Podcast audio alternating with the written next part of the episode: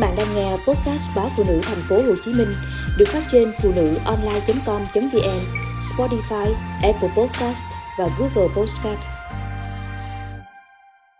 Đu đủ đâm tri tôn, dầm vào tim vị nhớ. Thức mùi quen thuộc, in hằng vào từng sợi đu đủ bào, ướt đẫm những gia vị và hòa cùng các nguyên liệu khác. Máy bay hạ cánh sau hơn 2 tiếng đồng hồ lướt qua từng án mây trời – mấy tháng rồi mới trở về miền Nam, mình ý ới qua điện thoại cho mẹ. Ngay khi đang đứng ở bến đợi chuyến xe đò Cần Thơ Tri Tôn An Giang rời bến. Chợ Tri Tôn vẫn vậy, nhịp sống tuy hiện đại nhưng hồn quê chân phương vẫn đậm nét. Rẽ trái ngay chỗ vòng xoay, mình lại chạy ngang qua cầu cây me hướng về phía tỉnh Biên. Rẽ vào lối về Phun Sóc, Nam Pi, thấy ngay một dãy phố đu đủ đâm. Nói phố nghe thì sang thiệt, Chính xác hơn, đây là con đường dẫn vào núi khá bình thường với những ngôi nhà chùa chiền của người Khmer. An Giang vốn là nơi sinh sống chan hòa của ba dân tộc Kinh, Chăm và Khmer. Mỗi dân tộc là một thức vị riêng, không lẫn vào đâu.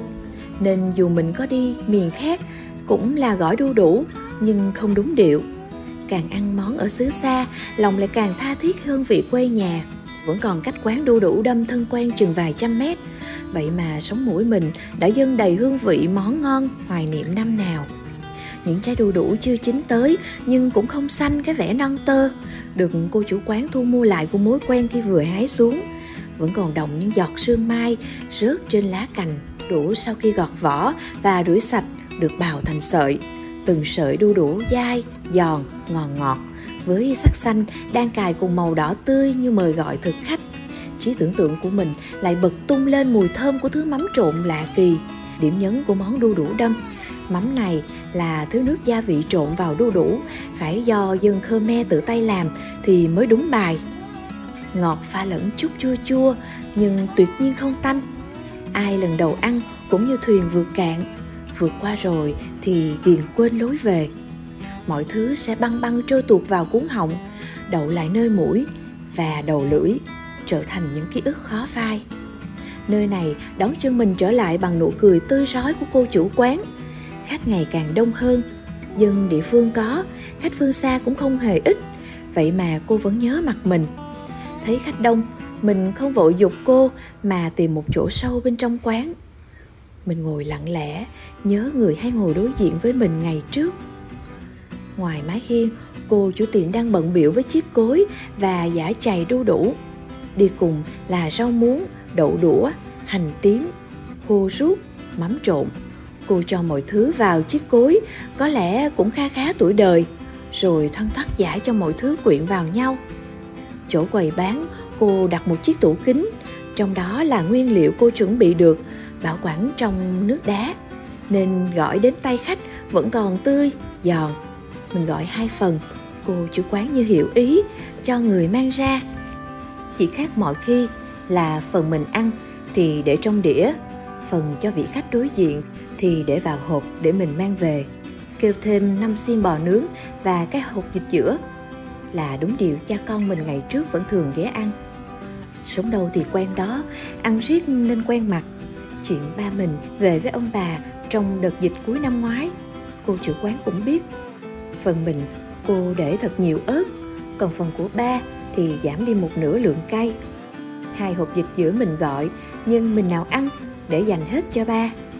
Hương thơm của mắm, vị giòn ngọt của gỏi lại đưa mình về những ngày xưa. Những ngày mà chân ba còn để lại dấu tích trên mặt đất. Không như bây giờ, chỉ còn lại hồi ức trong tim. Cứ mỗi lần đưa mình về thăm vườn trái cây, ba lại tạt quãng đường vòng gấp đôi đường về nhà, chỉ để hai cha con được ăn đu đủ đâm người đàn ông với đôi tay rám nắng và chai sần xuống cả cuộc đời trong hai từ giản dị. Ông không sợ gì cả, ngoài việc vợ con mình thiếu thốn.